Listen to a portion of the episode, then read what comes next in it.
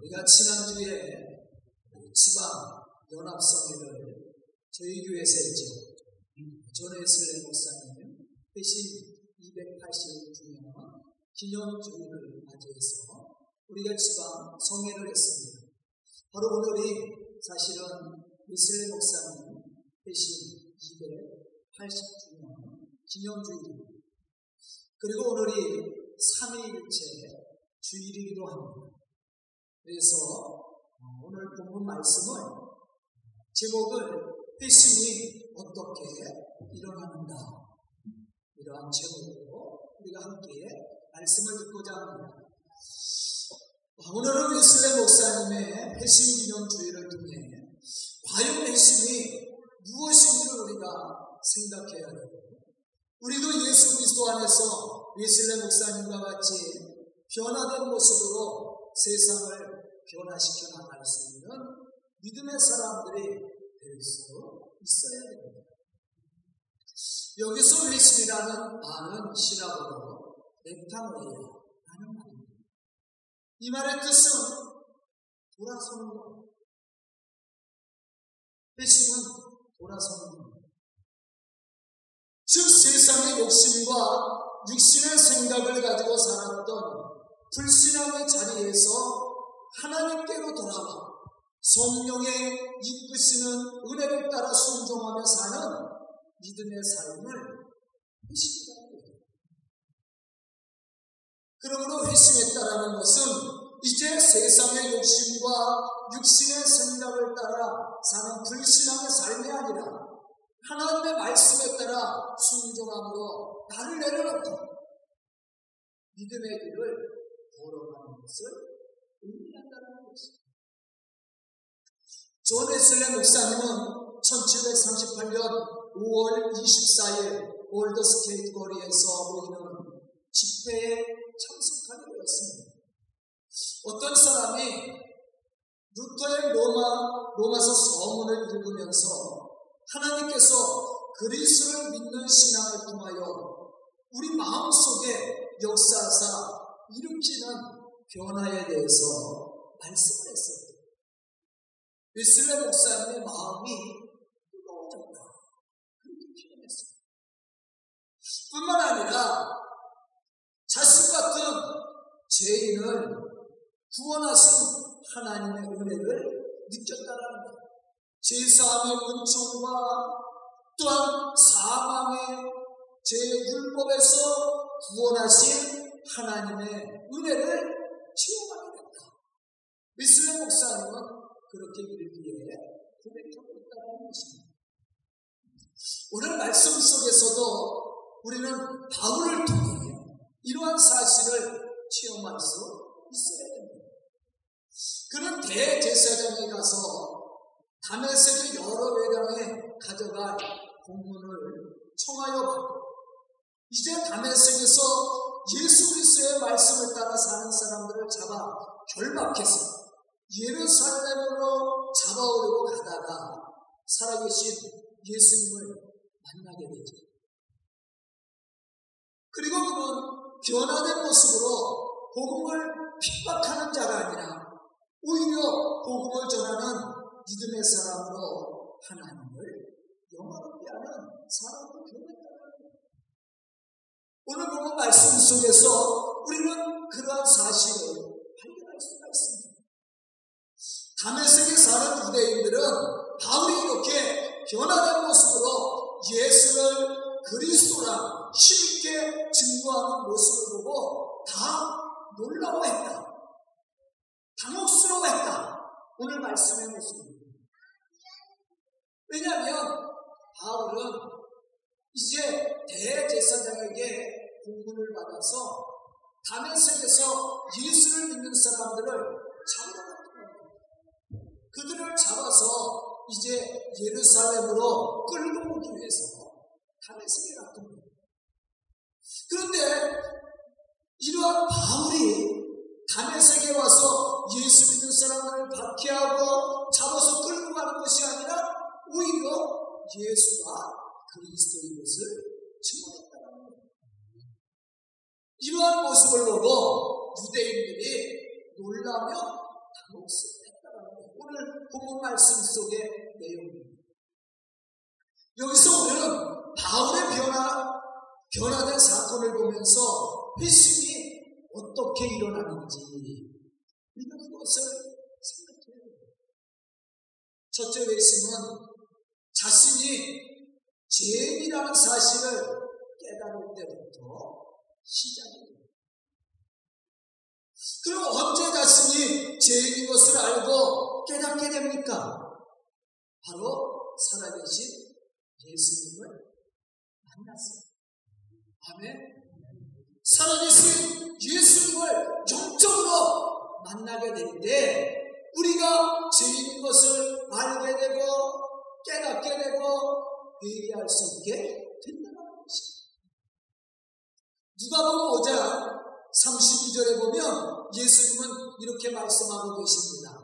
내가 의인을 부르러 온 것이 아니요 죄인을 불러 회개시키려 왔느니라. 여기서 죄인이라 자신의 죄인임을 인정하고 고백하는 사람을 가르쳐요. 그리고 이 말씀 속에 의인이란 하나님의 인정한 의인이 아니라 자칫 의인이라고 생각하는 교만한 사람을 얘기해요. 사실 하나님 편에서 볼 때 여기서 죄인이라고 고백하는 사람이나 의인이라고 생각하는 사람이나 다 죄인이죠.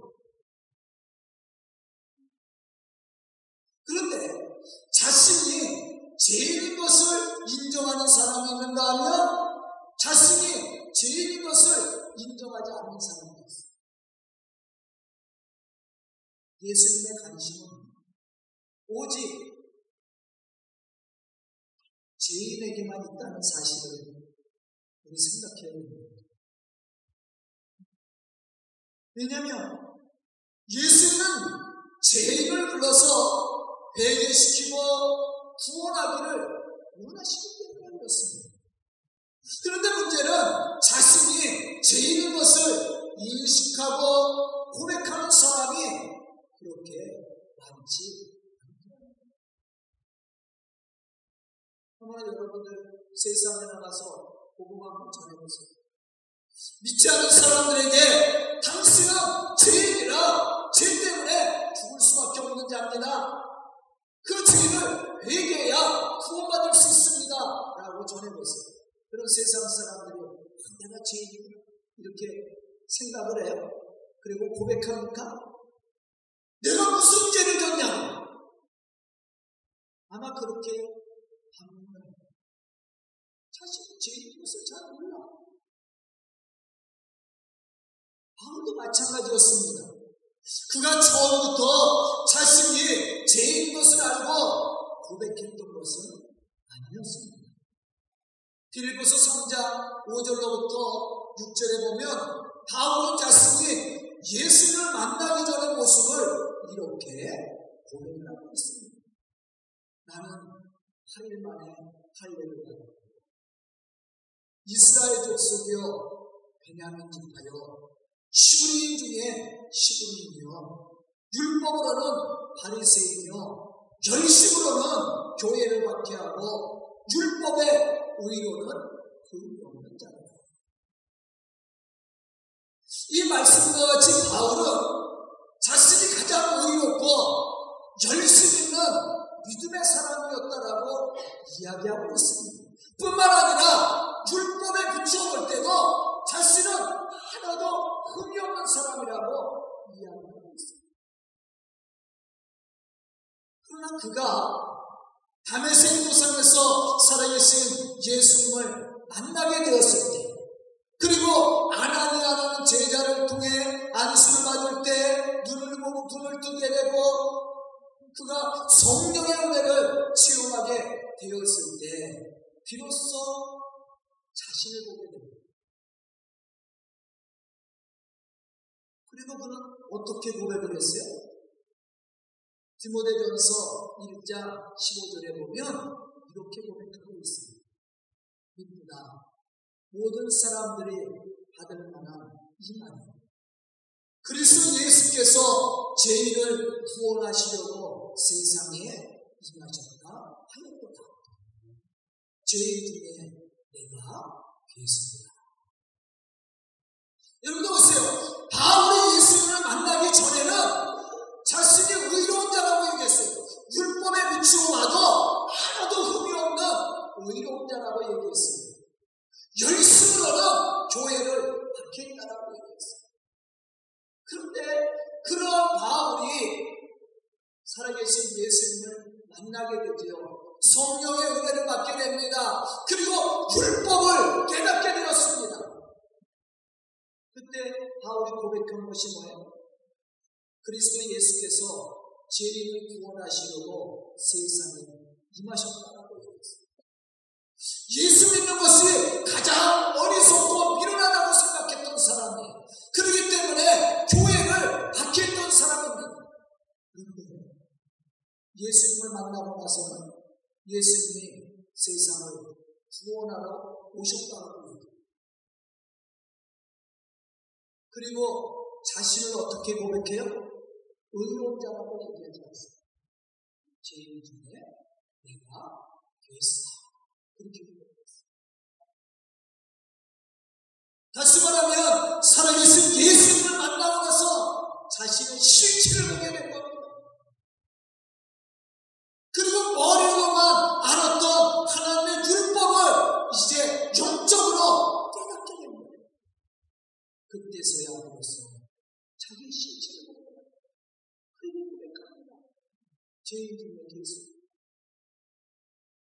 그리고 가장 어리석다고 생각했던 예수님의 십자가의 사건을 자랑하겠다고 얘기합니다.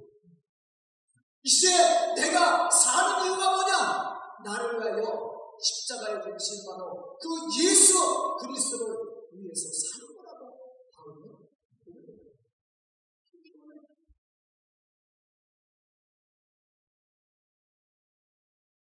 사실 바울이 담에색 도상에서 살아계신 예수님을 만나지 못했다면 이러한 고백은 없었을 겁니다. 바울이 이렇게 고백하고 변화된 신앙의 모습으로 주님이 맡겨주신 그 복음의 사명을 감당할 수 있었던 것은 그가 살아계신 예수님을 영적으로 만났기 때문이다. 우리도 마찬가지입니다.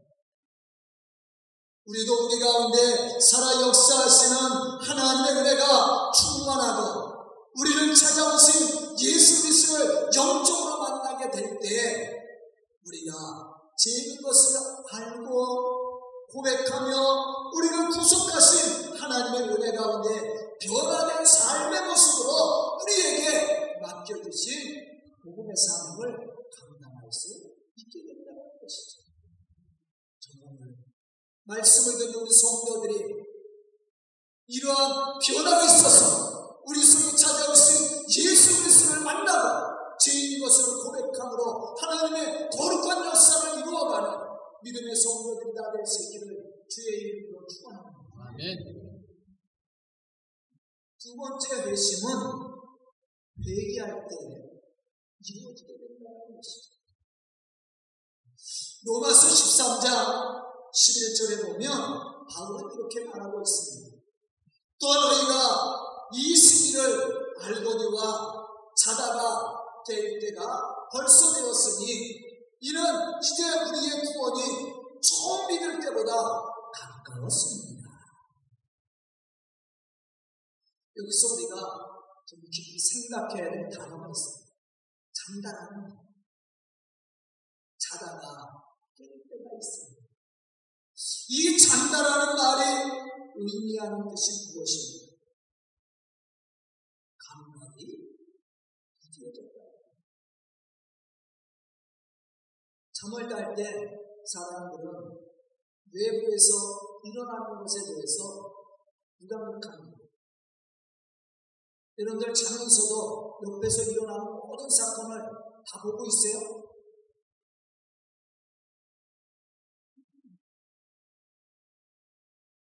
자면서도 여러분들 눈으로, 귀로, 촉각으로 다 느끼면서 자요? 그러시면 저는 잘 때요. 그냥 아무 감각 없이 자. 그리고 새벽에 일어나. 눈 뜨는 새벽에. 배를 울리던 안 울리던 4시 반에 일어나.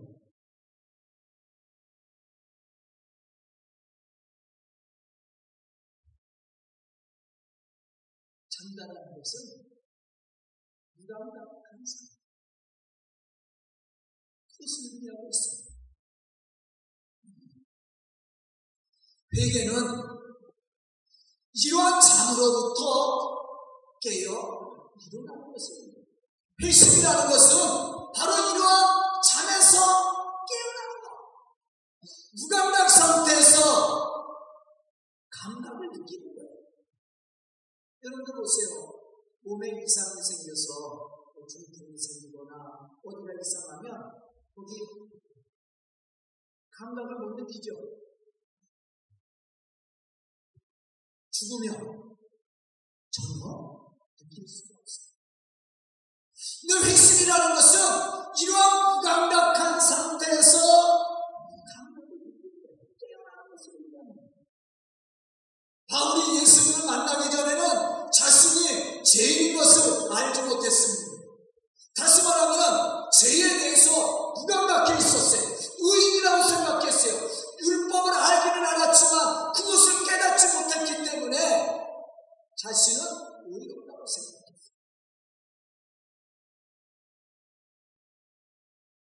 그랬기 때문에 흠이 없다고 얘기하는 거예요. 하지만 예수님을 만나고 나서 자신을 보게 됩니다. 율법이 깨달아지게 됩니다. 율법이 우리에게 주는 유익이 뭐라고 했습니까? 로마서 3장 20절에 죄를 깨닫게 합니다. 그 율법을 머리로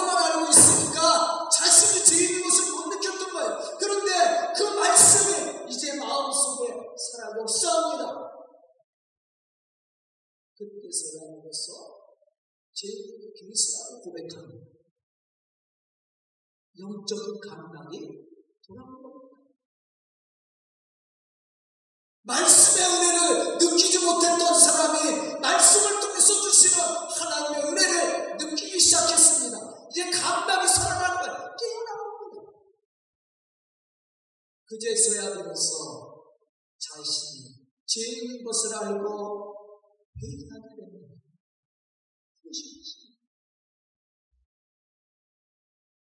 또 회개나 회심은 길을 바꾸는 것을 의미합니다. 오던 길을 바꾸는 겁니다. 생각을 바꾸는 겁니다. 살아오는 삶의 방법을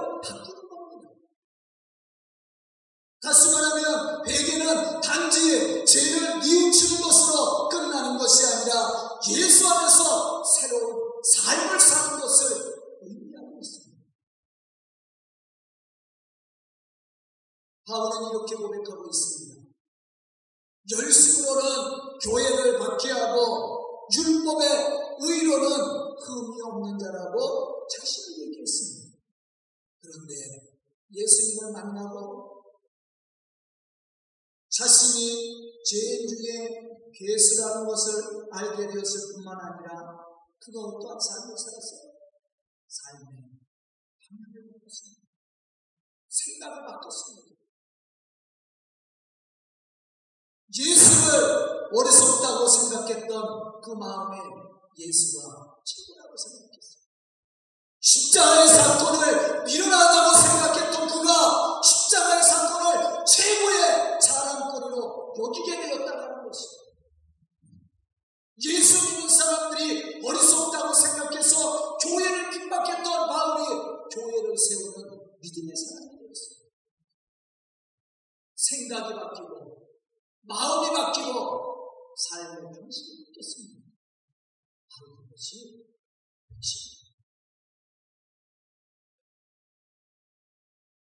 여기서 우리는 예수님이 세상에 오신 목적 하나를 발견할 수 있어야 됩니다.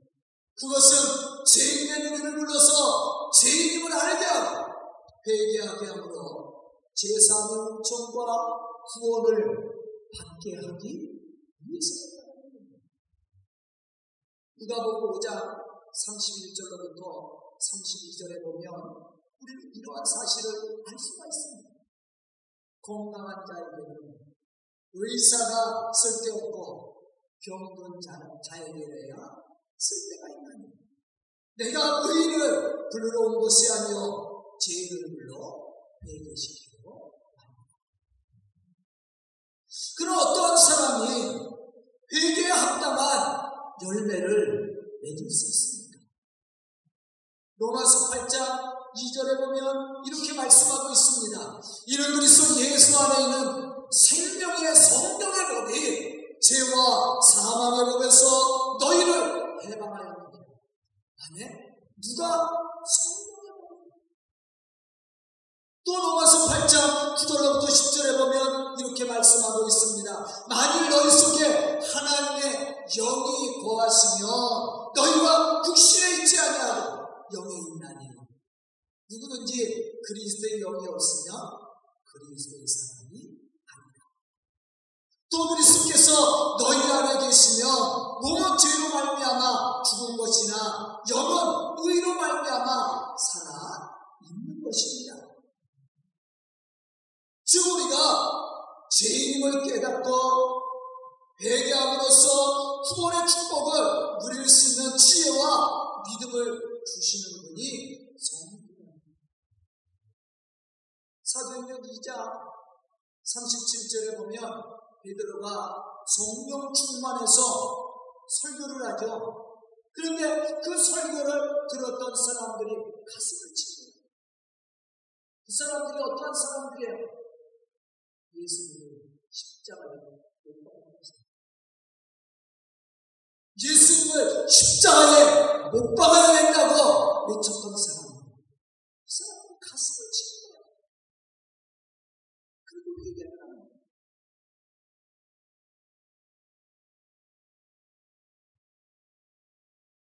성령의 충만함이 있을 때 자신이 죄인 것을 깨닫게 됩니다. 그리고 죄인 하나님은 분명히 우리에게 말씀해 주고 있습니다.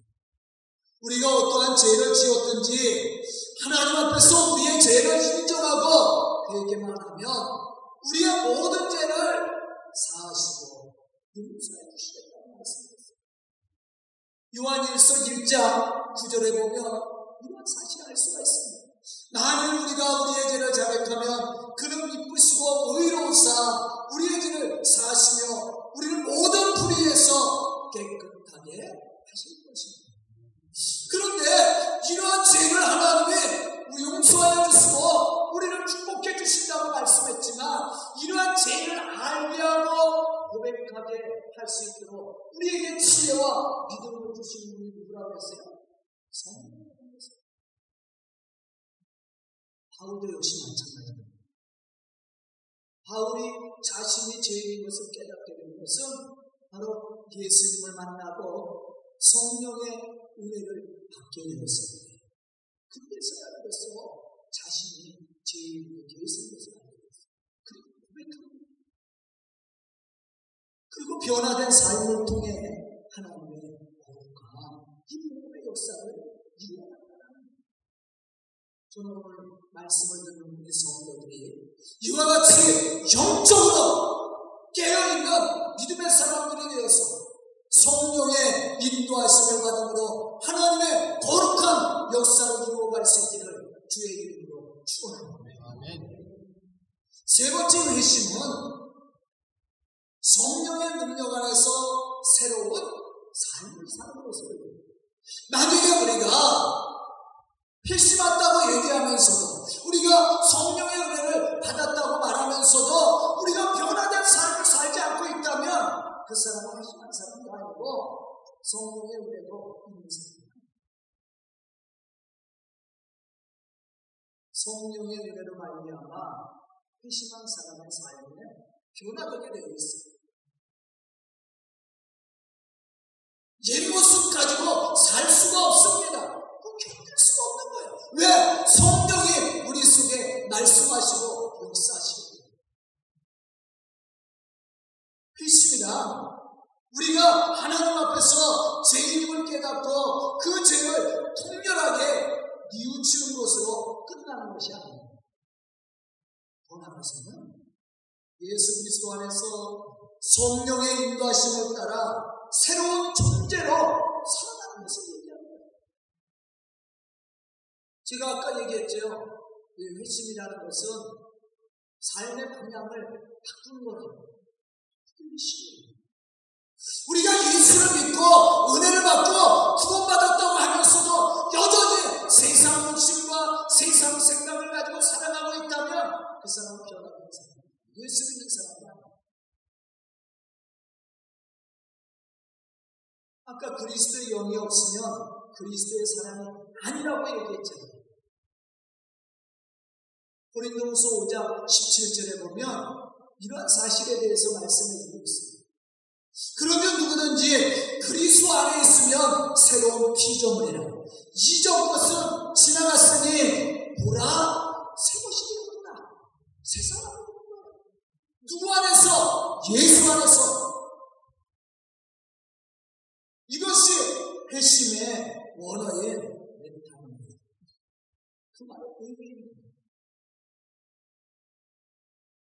과거의 재단 생활에서 하나님의 선하신 뜻을 가지고 선한 삶, 의의 삶을 살아가는 것을 그렇다면 새로운 삶, 의의 삶이란 무엇입니까? 그것은 예수 그리스도의 정신을 가지고 또한 예수님의 마음을 품고 예수님의 살아왔던 삶의 길을 하는 것입니다. 바울은 담에색 도상에서 살아계신 예수님을 만나고 성령 충만한 은혜를 체험하게 되었습니다.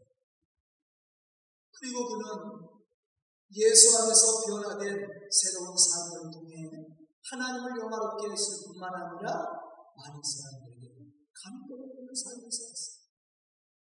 이러한 바울은 어떻게 고백했냐면 내가 예수 그리스도를 본받은 것처럼 너희들도 나를 본받기를 원한다라고 권면했습니다.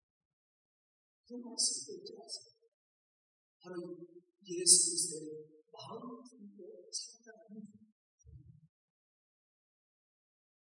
회심이라는 것은 그냥 죄만 뉘우치는 것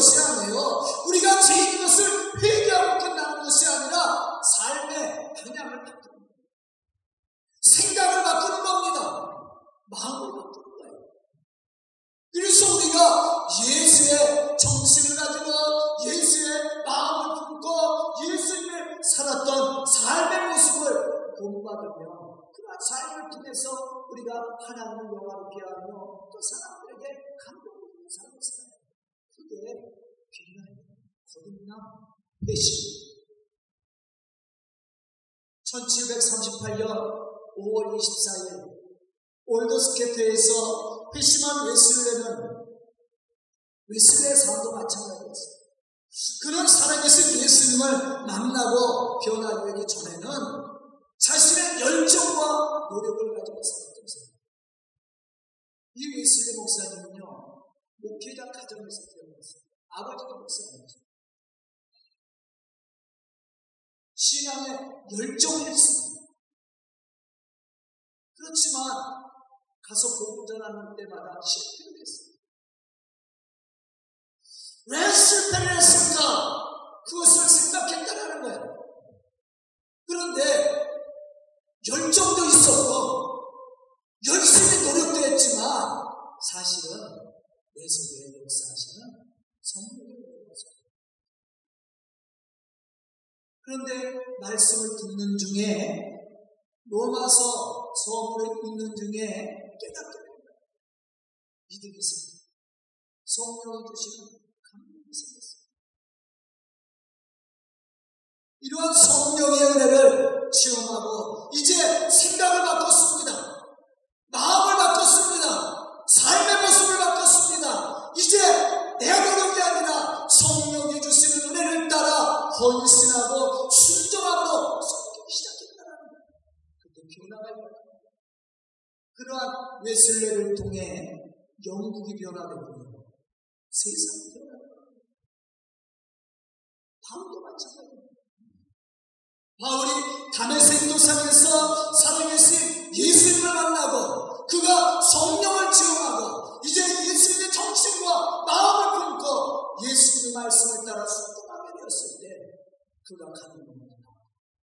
놀라운 변화의 역사가 일어나고 또한 많은 사람들이 회개하고